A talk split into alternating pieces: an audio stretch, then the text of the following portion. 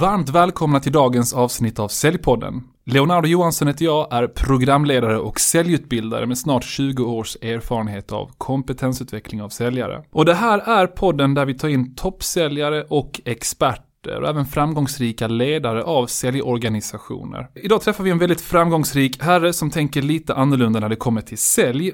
Han är idag vd på konsultbolaget 1337 som haft en fantastisk tillväxtresa trots att deras säljare inte jobbar på provision.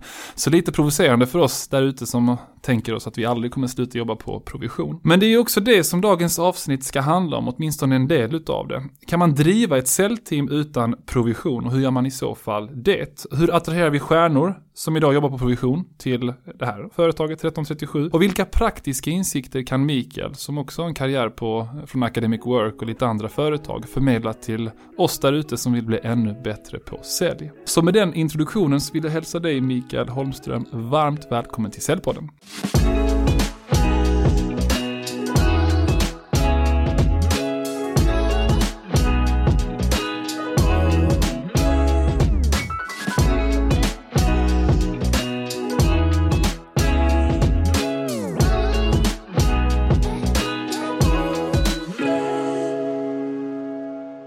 Så jättemycket. Fantastiskt kul att vara här. Ja, precis. Jag skulle precis fråga hur det känns att vara här, men då svarar du på den frågan direkt. Jajamensan. Ja, men eh, berätta lite för de som inte känner dig. Vem är Mikael? Ja, men jag är tävlingsmänniskan som för sådär en 27 år sedan bytte eh, idrottslivet mot näringslivet. Och eh, jag hade faktiskt en ganska lång period i min karriär där jag alltid introducerade mig själv som säljare i botten.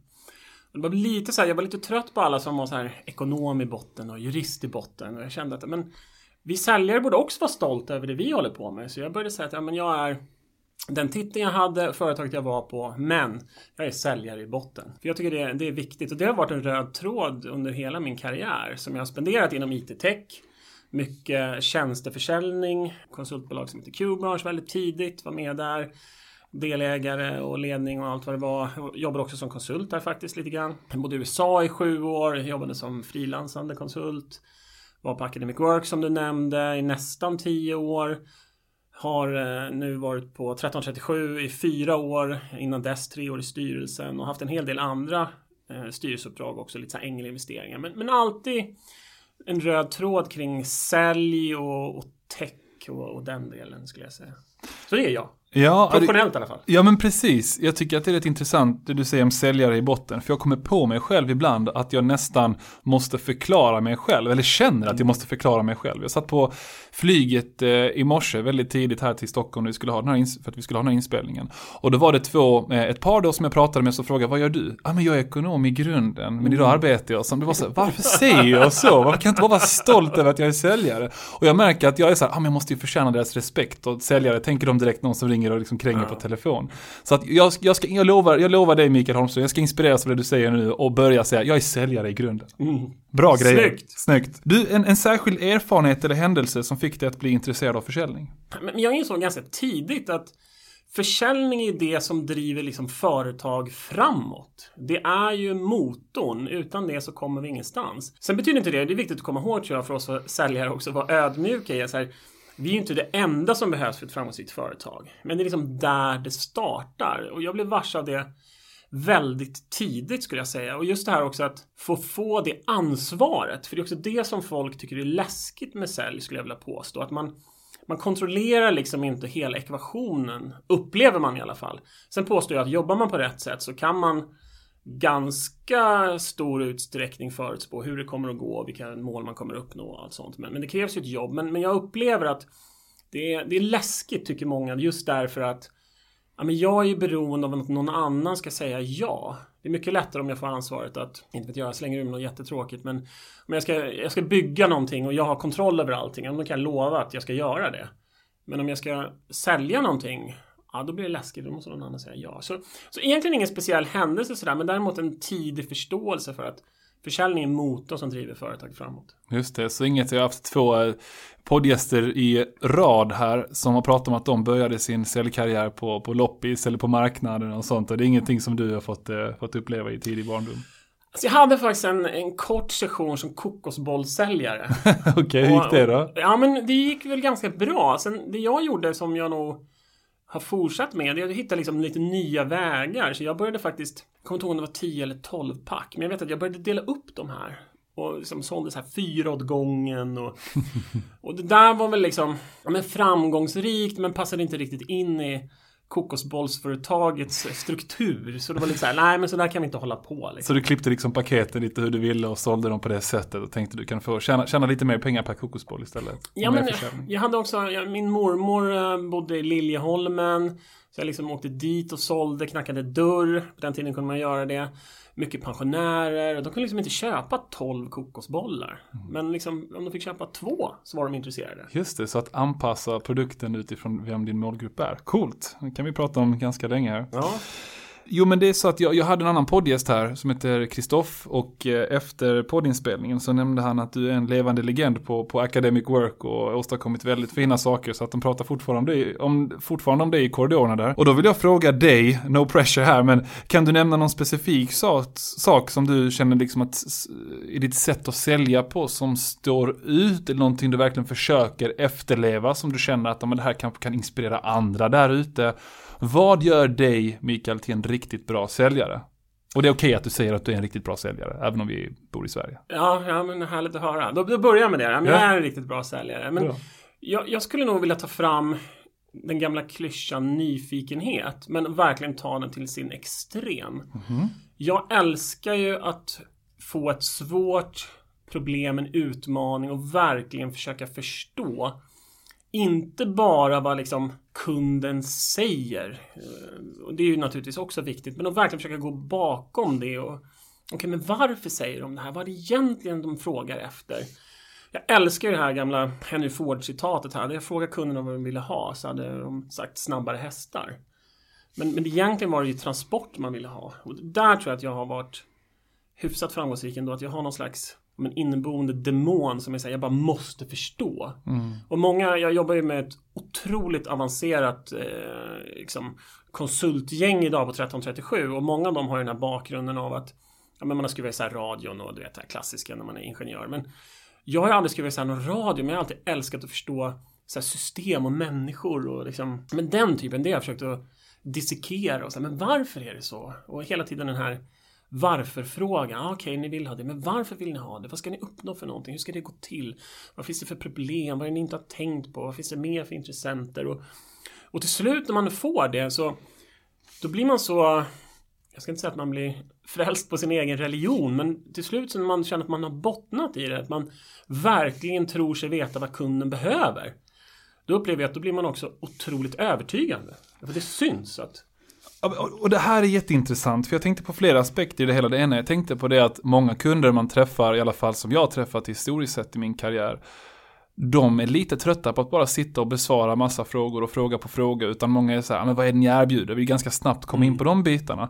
Har du något, om vi börjar där, har du något tips eller tricks på hur man får den liksom respekt eller det tålamod som behövs i en sån dialog för att eh, inte kunden ska ja, försöka liksom rush it through om man säger så. Mm. Ja, men, och här, eh, det finns flera legender från Academic Work. En annan sån är Samir Mossen faktiskt. Mm. Eh, och han lärde mig tidigt när jag kom in på Academic Work just det här att känna av det här, precis som du pratar om, direkt när man kommer till mötet. Ibland kanske det är så att kunden är otroligt stressad och man ser svetten lackar och det är liksom Ja men papper är liksom oreda och ja just det, just det, du skulle komma ja. Ja, ja visst, vad var det du sålde snabbt? Och, och då kanske bara så här, vet du vad? Nu är det inte läge. Är det något jag kan hjälpa med direkt nu eller ska vi bara boka om mötet? Och försöka förstå det. För jag upplever också att ibland så är det inte läge att försöka gå till botten med kundens behov. Utan ibland så måste man bara Ja, du vill ha en JavaScript-utvecklare. Vi har det, vi löser det. Och sen kanske i möte fyra så börjar man liksom lära känna varandra lite bättre. Man börjar spendera lite mer tid ihop. Man börjar ställa frågor. Och alla gillar ju att prata om sig själva. Jag menar, jag sitter här idag och pratar om mig själv. Det, det finns ju något inneboende människa att man gillar att dela med sig och berätta. Och det tycker jag man ska ta tillvara och, och ge människor chansen att beskriva liksom hela bilden och, och försöka ja, men ställa liksom genuina frågor för att man är intresserad. Jag upplever också ibland att det blir lite så för liksom, tekniskt. Man har gått massa eh, avslutsmodeller och liksom, man, man, är inte egentligen intresserad utan man bara kör liksom manuset som man har fått lära sig. Det tycker jag blir fel. Men när man är genuint intresserad, vilket jag är, då får man en, en kraft i det. Att verkligen sätta sig in i och förstå mer och när man inte förstår så bara frågar man vidare och kanske får andra källor. Och sen när man kommer tillbaka så. Så, så att, att tajma dina frågor och hur många frågor, hur djupt du kan gå med kundens liksom, känsla i samtalet. Om de är mottagliga för att sitta och besvara massa frågor eller inte. Eh, och jag, jag, tänker mycket på den här förflyttningen från att vara en world class investigator mm. till att bli en world class educator. Det man mm. pratar mycket om i den här Challenger Sales-filosofin jag ofta pratar om. Ni kan googla det, Challenger Sale, och finns det en bok om det här ämnet också. För jag tänkte fråga dig sen härnäst, det var att, okej, okay, så att du tror kanske snarare på att ställa fråga på fråga på fråga för att liksom förstå, men nu förstår jag det på dig som att det är klart att du från början måste förstå och förstå på djupet, men när du väl har fått den förståelsen, då kan du börja liksom vara den här supersjälvsäkra utmanaren och kanske inte bara med den här kunden utan även andra kunder, eller hur? Nej men så är det verkligen. Och jag tycker också att bara en sån enkel sak som att förstå hur kom det här mötet till? Ja. Är det här en kund som du har ringt och jagat med liksom det klassiska kalla samtalet i två år och till slut så har han eller hon gett upp och bara Fine, kom hit, du får 15 minuter. Det är ju ett möte. Eller om jag blir uppringd idag av en VD på ett bolag som säger Hej Mikael, jag har hört väldigt mycket bra saker om dig och ert bolag. Vi behöver digitalisera. Har du möjlighet och lust att träffa mig? Mm. Alltså det är två helt skilda möten. Mm. Och det måste man också förstå och tänka till. Så här, men hur, hur genererades det här mötet? Och därefter måste man också anpassa sig. Mm. Coolt. Varför har ni på 1337 valt att jobba utan provision? Och jag vet ju att Academic Work jobbar med provisioner, men du valde ändå en helt annan eh, modell där. Du har fortsatt i alla fall jobba med en sån modell. Varför? Nej men eh, för mig så tror jag att det finns dels Man måste förstå drivkrafter. Och vi vill ju ha liksom ett, ett rent samvete mot våra kunder för det första om vi börjar där. Vi vill aldrig att någon säljare ska försöka citat sälja på någon någonting som kunden inte behöver därför att man har ett jag inte vet jag, en Mauritiusresa som ska betalas eller man ska eh, kanske ett huslån eller vad det nu är för någonting. Utan man ska verkligen ha liksom rent mjöl i den berömda påsen och vilja kundens bästa. Det är nummer ett. Men, men det andra är ju också att vi har en väldigt komplex leverans och för oss är det ju, vi säljer ju alltid två gånger brukar vi säga. För först säljer vi till kunden men sen säljer vi också till våra konsulter. Så vi är ju på säljsidan ingenting utan våra konsulter. Så man hamnar också i en sån diskussion om att okej, okay, men är det sälj som ska få provision?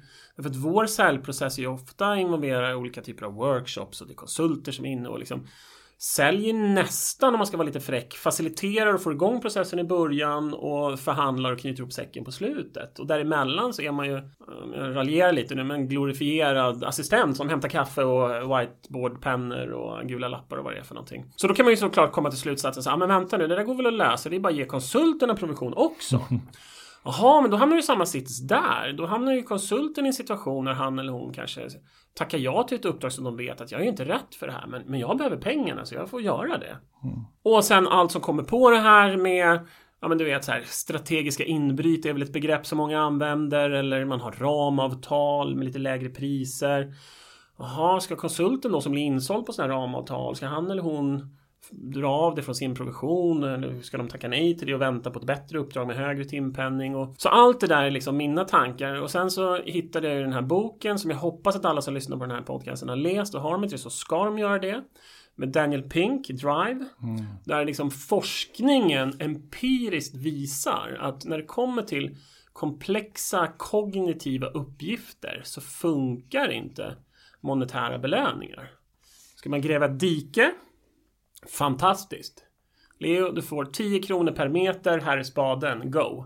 Du kommer gräva mycket mer och tjäna mycket mer pengar med en bonusmodell.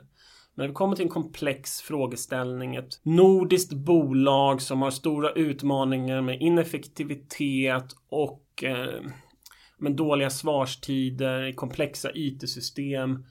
Det kräver mycket hjärnkraft och då är det svårt att belöna det med men sälj på dem någonting. Så att jag, jag har alltid slagits hårt för det och jag har fått mycket kritik genom åren ska du veta. Många väldigt framgångsrika både säljare, säljledare, VDR och koncernchefer och allt vad det är som tycker att det här är ju fullständig galenskap. Men jag står fast. Och det är flera frågor som det här såklart också leder till och en, en fråga eller ett påstående. Jag såg eh, att ProSales, du har säkert varit med i deras nätverk eller är med i deras nätverk, men jag var med på en föreläsning de höll ju. De som inte känner till ProSales så forskar de på svenska, framförallt då B2B säljbolag. Och då, då visade de att där man jobbar utan provisioner, men såklart tillräckligt höga fasta löner, då blir det också ett helt annat, alltså ett annat typ av samarbete mm. mellan säljarna, vilket då gör att, eh, alltså det ofta leder till att de som har mest erfarenhet kanske, som inte annars hade varit involverad i en viss affär får vara med i affären och den ökar hitraten. Så att samarbetet mellan säljarna, viljan att nå någonting tillsammans, att den mm. ökar, att det är också en del utav det. Men jag menar, en, en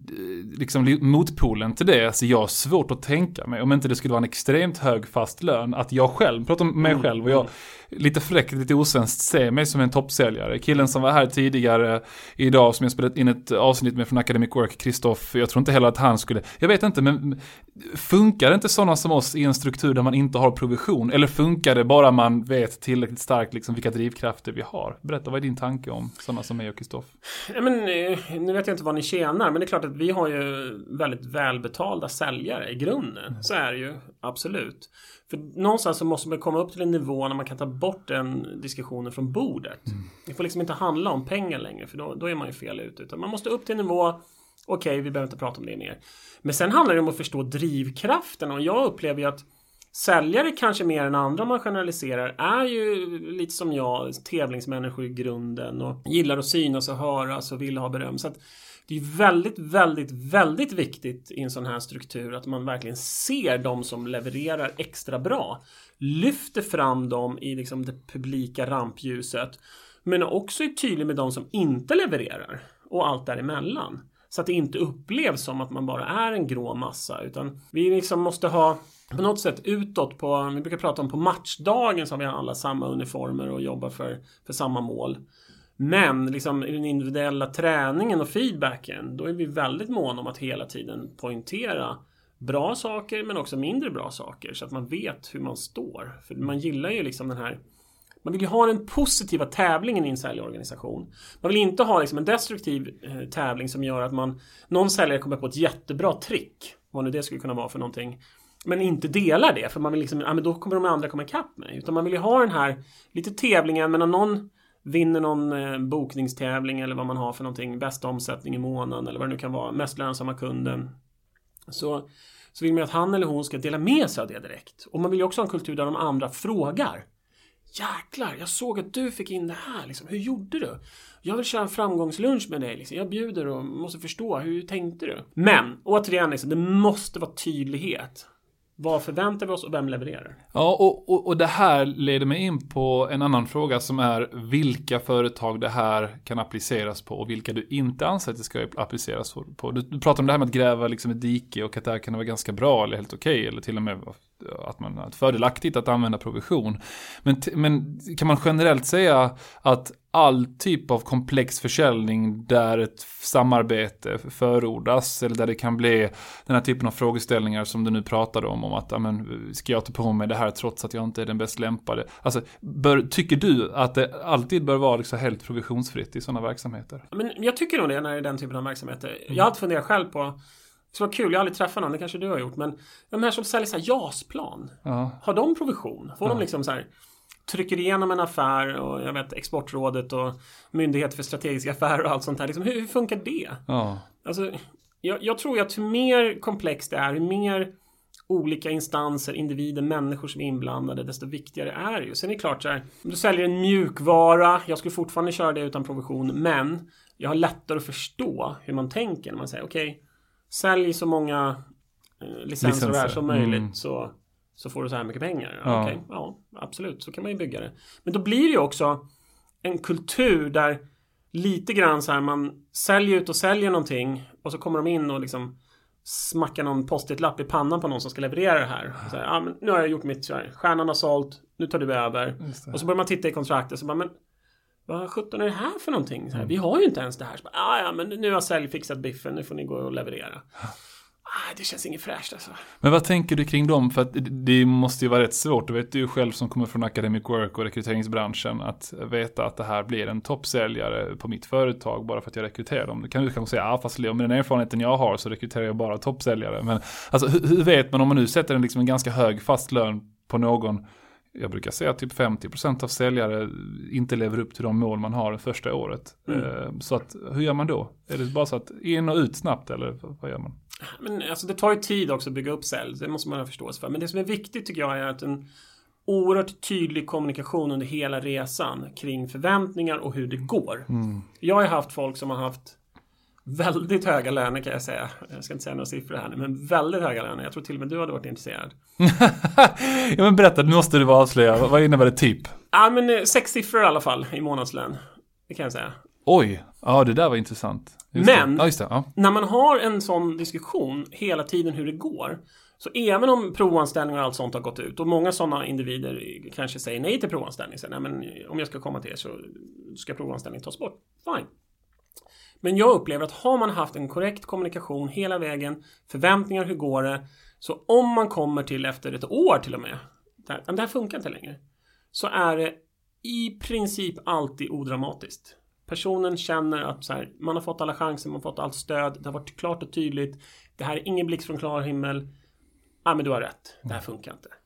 Sen är det alltid lite gråt och tandagnissla, men i princip så brukar det gå över på bara fem minuter. Bara, mm. ah, men om jag ska vara ärlig, jag har känt på mig, det har inte funkat. Jag, ja. jag går. Jag tror att mycket handlar om vem du är och hur du kunnat hantera situationen. För jag har otaliga kunder som jag ändå upplever är duktiga ledare som haft jätteutmaningar med säljare som inte mm. presterar. Eh, och som de har fått liksom köpa ut, om man säger så. Men det, det är ett annat diskussionsämne.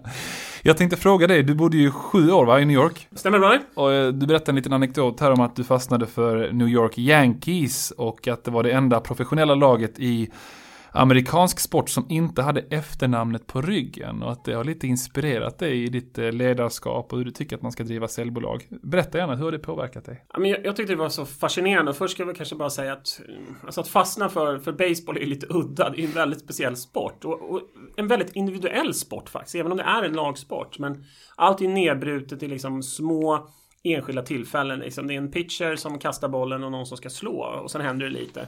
Men det är väldigt så isolerat. Men jag blev helt fascinerad av det faktum att New York Yankees som kanske är världens mest kända idrottslag över hela världen. Alltså det är ju verkligen New York Yankees-kepsar var du än åker. Mm. Och de är ju fullproppade med stjärnor. Alltså de har ju löner på liksom 25-30 miljoner dollar om året. Men de har bestämt sig att New York Yankees det viktigaste är inte namnet på ryggen utan det är märket på bröstet. Så de har plockat bort alla efternamn och har aldrig haft det. Och det tycker jag är fascinerande i liksom en sån stor stad global metropol som är liksom center för finansindustrin, drivs av pengar. Där bör man inte skämmas för att berätta att man är framgångsrik kan jag säga, tvärtom. Men de har verkligen sagt, nej men Märket på bröstet är viktigare än efternamnet på ryggen. Mm. Jag tycker det är otroligt kraftfullt och man kan också se hur de, när de rekryterar folk, hur liksom det finns en nästan mytologi i det här och liksom, det blir en kraft. Att även de största stjärnorna som kan ha varit ganska dryga faktiskt i andra städer och andra lag kommer till Yankees och bara rättar in sig i ledet och börjar spela lagspel. Och det tycker jag är sjukt spännande. Mm. Ja, det där är faktiskt jättehäftigt. Jag, jag tänker inom fotbollen om man skulle kunna få Messi och Neymar och Mbappé och Cristiano Ronaldo, alla de här att verkligen liksom jobba för laget. Det kanske det finns de där ute som säger det gör de väl ändå. Eh, men jag vet inte, jag är en stort fotbollsfan och jag ser liksom hur de här individualisterna kan påverka laget negativt också på grund av de individuella bitarna. Nej men och sen, jag menar, fotboll har ju en väldigt speciell kultur. Jag älskar mm. den här historien, alla har säkert redan hört det, men när Zlatan kom till LA så tog han ju ut en hel sida i tidningen. Mm. Grattis LA, Zlatan är här liksom. Och då, då fick han ju sen en matchtröja av LeBron James. Som, som han skickade till honom så här, välkommen till LA och så skickade han med en matchtröja. Och vad gjorde Zlatan då? Jo, han signade den med Zlatan och skickade tillbaka den till LeBron James. Jag menar liksom, det, säger ganska ja. mycket om nivån. Och så han är kanske på en helt annan nivå också, i alla fall utåt sett. Jag tror att Messi är säkert på samma nivå fast lite mer återhållsam utåt sett. Ja. Coolt. Du, det här med eh, kunderna och att kunderna också gärna ska veta att det inte finns någon provision med i bilden. Är det någonting som är viktigt att kommunicera till kunderna? Jag tycker det är viktigt att försöka väva in det i liksom relationen över tid. Det är kanske mm. inte heller så här första mötet så här och by the way, vi har inga provisioner. Men men vi är ju i rådgivningsbranschen. Alltså mm. Det är det vi håller på med. Och jag tror att det är viktigt att kunderna förstår att vi har inga monetära incitament för att du ska köpa den här konsulten eller du ska gå med på någonting som vi har föreslagit. Sen är det självklart så att men i förlängningen så är det så här, om inte vi säljer Återigen det här med att sälja motorn som driver företaget framåt så får vi inga nya kunder, inga nya uppdrag så, så kommer vi gå i konkurs. Så det är klart att Tittar man liksom eh, big picture så har vi absolut ett eh, ekonomiskt intresse. Men den här enskilda affären som vi föreslår för dig. Jag tjänar ingenting på att föreslå den. Konsulten mm. som ska göra den här tjänar ingenting på det. Utan mm. vi har fast lön allihopa. Ja men eh, jätteintressant. Jag har en väldigt nära vän som jobbar, alltså det är inte jätteofta jag stöter på säljare som jobbar utan provision, men han jobbar då utan provision. Och han han säger det att det här är faktiskt någonting han berättar för kunden, alltså när de har kommit så pass långt i dialogen att de känner att kunden ändå är lite nyfiken mm. vad man har att erbjuda, men det kanske väcker lite frågetecken. Eh, ibland tar han till och med upp det i början av ett möte, inte för att det är rätt eller fel, men det är så han gör för att bonda lite med kunden. Och då säger han det till kunden att, vet du, för att vara helt transparent med dig så tjänar jag faktiskt inga, inga pengar på den här affären. Och det är inte heller min kollega som skulle vara involverad i, i nästa steg i projektledningen. Och anledningen till att jag berättar det, det är för att, som du säkert har sett, eh, att det går helt okej okay för oss idag. Och men, men, men, vi vill aktivt välja kunder att arbeta med som vi kan skapa ett så stort värde för som möjligt. Och det är det som är mitt incitament i den här affären. Så att jag vill att du ändå bär med dig det. Och det brukar leda till en liten intressant diskussion. För att han säljer dem mot kommersiellt, eh, vad ska man säga, intresserade personer. Mm. Om man säger så, COOs och Chief Sales Officers och, och liknande. Så att eh, jag tror ändå på att det kan vara ett vinnande koncept. Mm. Sen när man ska ta upp det, det är såklart upp till vilken säljprocess man har. Nej, men sen om vi ska fortsätta på det, bara, finns mm. det några nackdelar med det? Alltså, ja, men det gör det väl absolut. Och, och en sån nackdel är ju att i rekryteringssammanhang, som du säkert skulle fråga om snart, så är det ju ibland en utmaning ändå när man har en vad vi anser då vara en väldigt bra marknadsmässig lön. Men man tävlar mot folk som har provision och som då så givetvis målar upp den här liksom drömpotentialen. Att liksom om du krossar alla mål så kan du tjäna så här mycket pengar. Och det där är ju ganska lätt att det sätter sig liksom hos folk. Så här, men där borta så kan jag tjäna så här mycket mer liksom. Och den är svår ibland att bryta igenom. Så det är väl liksom en utmaning vi har. Mm. Vi måste vara duktiga på att verkligen förklara liksom, så här kommer det innebära. Men det andra är liksom om man är en man är en dålig chef, sticker jag ut hakan och säger, så det är ganska skönt med provision därför då blir det ju liksom någon slags självsanerande system. Säljare som inte säljer kommer säga upp sig för man kan inte leva på den lilla fasta lönen man har. Och det kan man ju tycka är skönt. Men, men jag tycker det är lite det är dåligt management. Så att man måste förlita sig på liksom att ja, han kommer väl säga upp sig snart. Liksom. Går inte leva på 20 000 idag. Och så har man öppnat kontor någonstans, eh, jag ska inte nämna någon stad nu så jag får lyssna emot mig, men, men någon liten stad där det liksom är lite billigare att leva. Och så inser man att oj, shit, där kan man leva på 20 000. Så här, mm. Hur gör vi nu? Nu måste vi ändå gå in och managera. Vad synd. Så att jag tror att de två grejerna, det ska man ju ha klart för sig. Att det kräver ju en bra införsäljning i rekryteringsprocessen så man verkligen förstår att man jämför de berömda äpplena mot äpplen. Och sen i nästa steg också att man är medveten om att det kräver ju bra management. För folk kommer inte säga upp sig själva för att de inte lyckas. Utan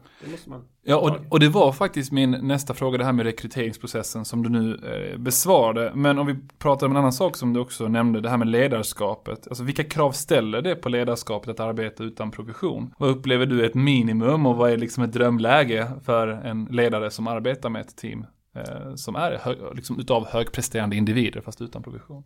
jag tror faktiskt eh, en sak som man kan alltid diskutera men jag upplever att man måste ha vara eller åtminstone ha varit en duktig säljare själv.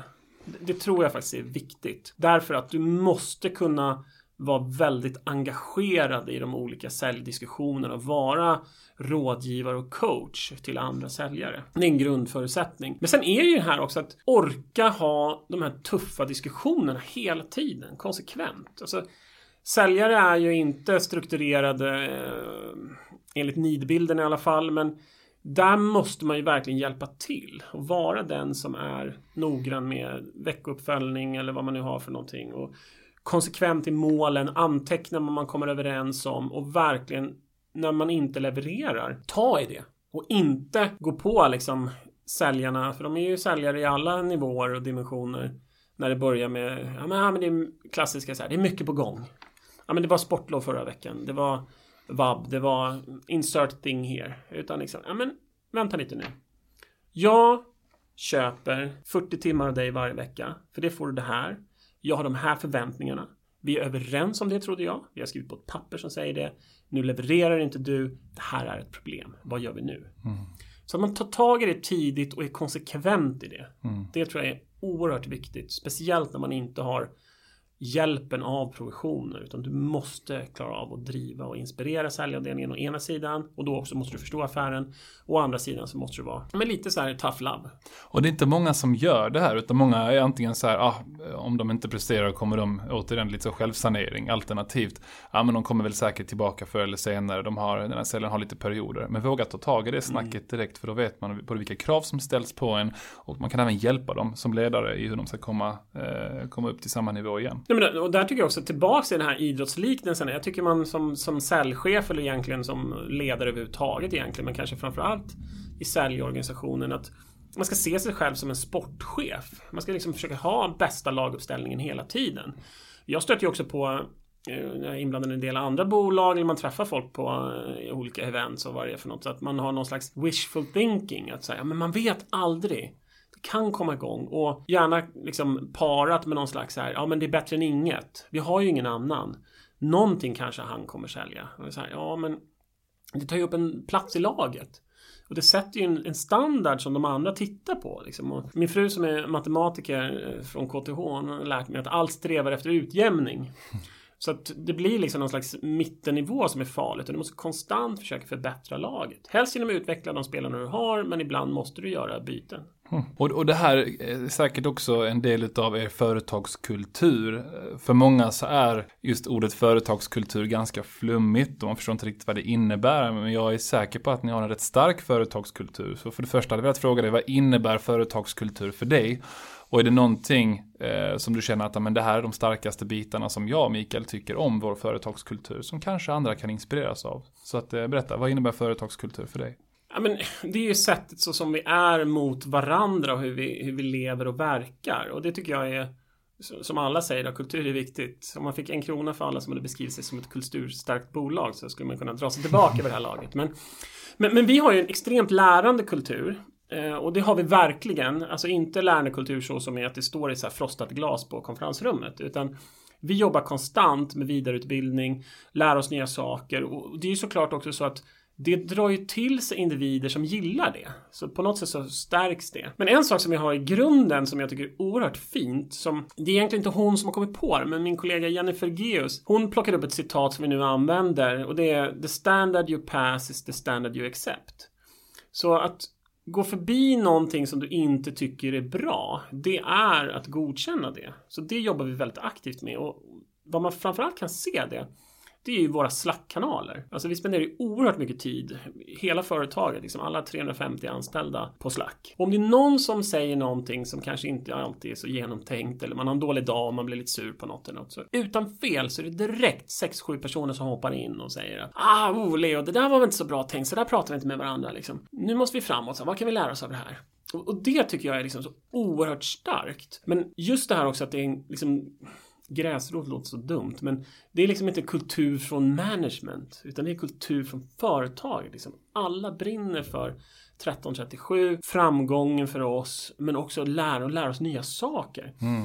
Och det är ju superpositivt, såklart säger jag lite part i målet, men det finns en baksida på det här också. Vi hamnar ju i situationer ibland när vi får uppdrag som är viktiga för våra kunder men som är lite mer rutinmässiga. Då ska jag erkänna så här eh, inför alla de här tusentals lyssnarna att ibland så har väl någon konsult hos oss försökt, inte smuggla in, men sälja in någon teknik som kanske egentligen inte behövs för att uppnå effektmålen som man är ute efter. Men därför att han eller hon tycker att så här, ah, det vore så jävla ball att testa det här liksom, för jag vill lära mig. Så där får man vara lite på sin vakt också, för det är, det är mestadels en blessing, men det finns en liten curse i det också. Ja.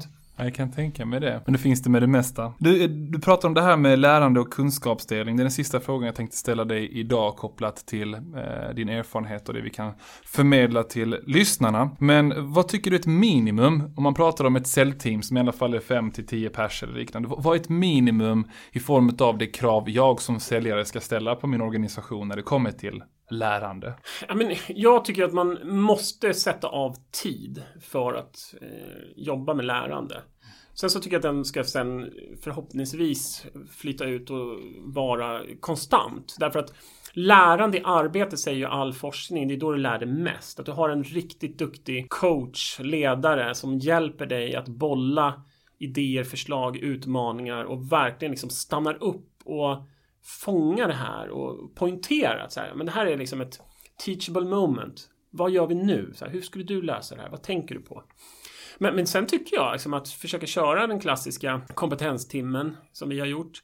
Att verkligen ha rollspel eller föreläsningar eller sådana saker. Men jag tycker också att du måste ju ta ett eget ansvar. Jag, jag, är också, jag har jobbat mycket tidigare med, inom Academic Work-koncernen med Academy och vi jobbade med liksom upskill, reskill och det är oerhört viktiga frågor. Men man kan ibland slås av också att vi är lite dåliga på att ta egna initiativ. Det är mycket, ja, men vilka krav kan jag ställa på min arbetsgivare i vidareutveckling? Så här, absolut, relevant fråga. Men den andra delen det är ju så här, vad tänker du göra själv? Vad tar du själv för ansvar? Vad vill du lära dig för någonting? Vad har du för mål? Vad gör du för att uppnå dem? Hur ser planen ut?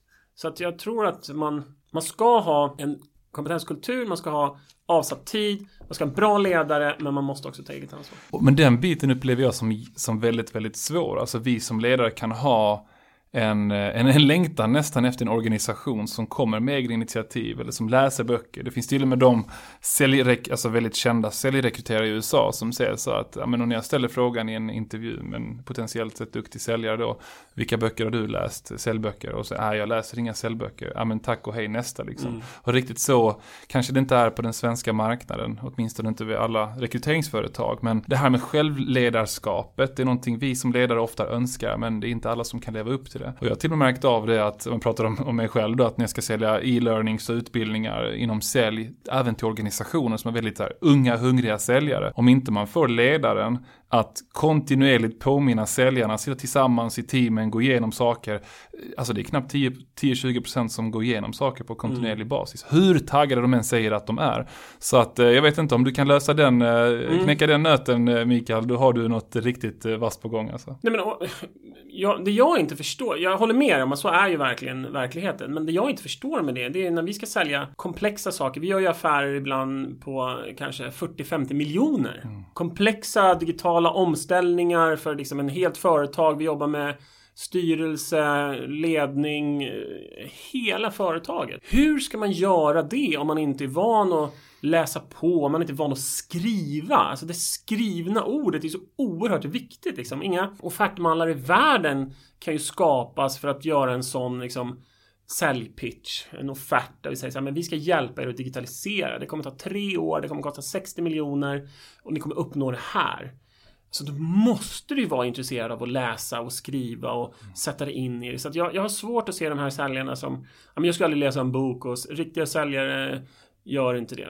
Ja, oh, jag vet inte. Ja, men jag tror också att det krävs en ledare som du själv och ett påminnelse om vikten utav det för att få individer, även taggade individer, att faktiskt göra det i praktiken. Säljare tänker ofta kortsiktigt och bara mm. på min day-to-day work och mina day-to-day tasks istället för att tänka på det långsiktiga och hur mycket det kan ge. Men det är jättekul att ha med dig här i podden, eh, Mikael. Jag tänkte fråga dig om man vill ta kontakt med dig hur gör man det och varför gör man det? Ja, men det kan man eh, göra via LinkedIn, det är nog lättast. Eh, Mikael Holmström med bara C så kommer man hitta mig. Jag älskar när folk hör av sig till mig med spännande utmaningar. Oavsett vad det gäller för någonting faktiskt. Och jag har haft lite som policy att jag lyssnar alltid på alla som, som hör av sig. Och vill tro att jag har hjälpt en hel del också, för jag älskar ju problemlösning. Mm.